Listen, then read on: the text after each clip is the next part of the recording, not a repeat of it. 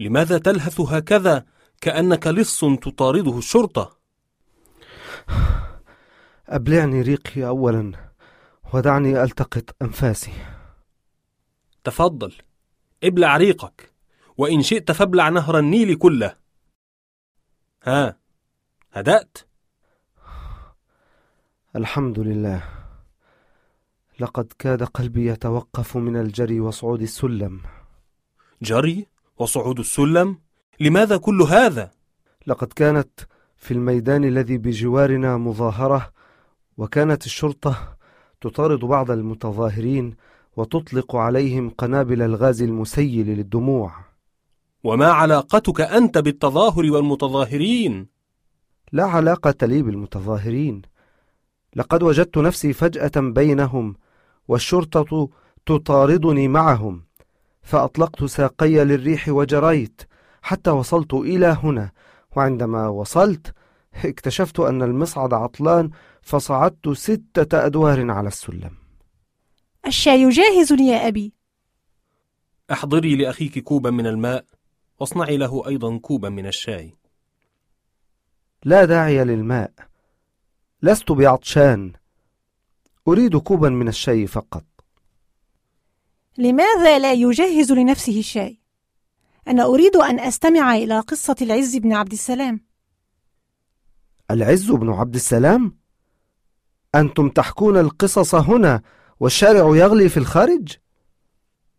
اجلس واستمع كيف يكون التعبير الحقيقي عن الرأي لا الفوضى مطلوبة ولا السكوت عن الحق أيضا.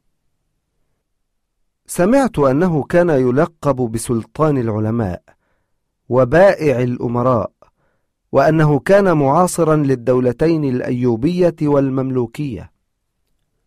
هذا صحيح.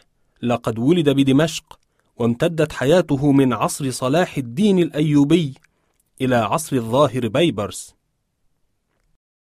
العجيب في أمر هذا الرجل حسبما قرأت أنه ابتدأ العلم في سن متأخرة نسبيا ثم برز فيه حتى صار أحد أعلم زمانه ومن ثم لقب بشيخ الإسلام.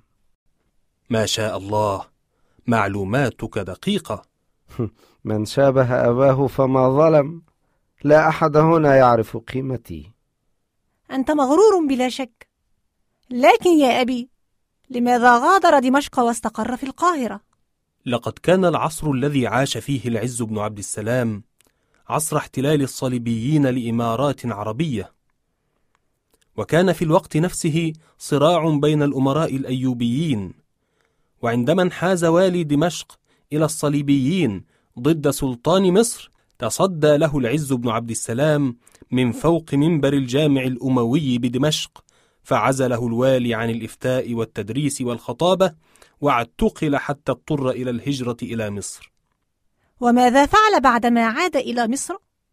لقد استقبله الملك الصالح نجم الدين أيوب فرحب به وأكرم مثواه وولاه الخطابة والقضاء والتدريس وتنازل له مفتي مصر عن منصب الإفتاء قائلا كنا نفتي قبل حضور الشيخ عز الدين وأما بعد حضوره فمنصب الفتيا متعين له.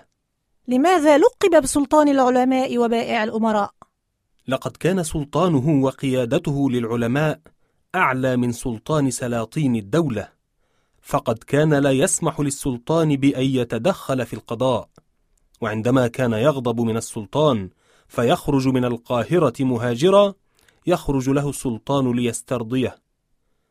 أما تسميته بائع الأمراء فقد وجد الأمراء المماليك يظلمون الناس فوقف ضد ظلمهم هذا وأفتى ببيعهم لأنهم رقيق لدى الدولة.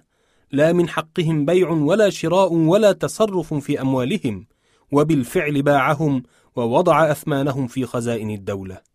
ما أعظم هذا العالم وما أشجعه؟ لا طالب حق يضيع حقه.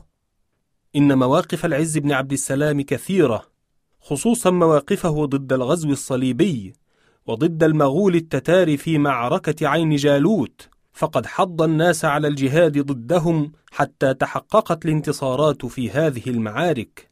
رحمه الله رحمة واسعة.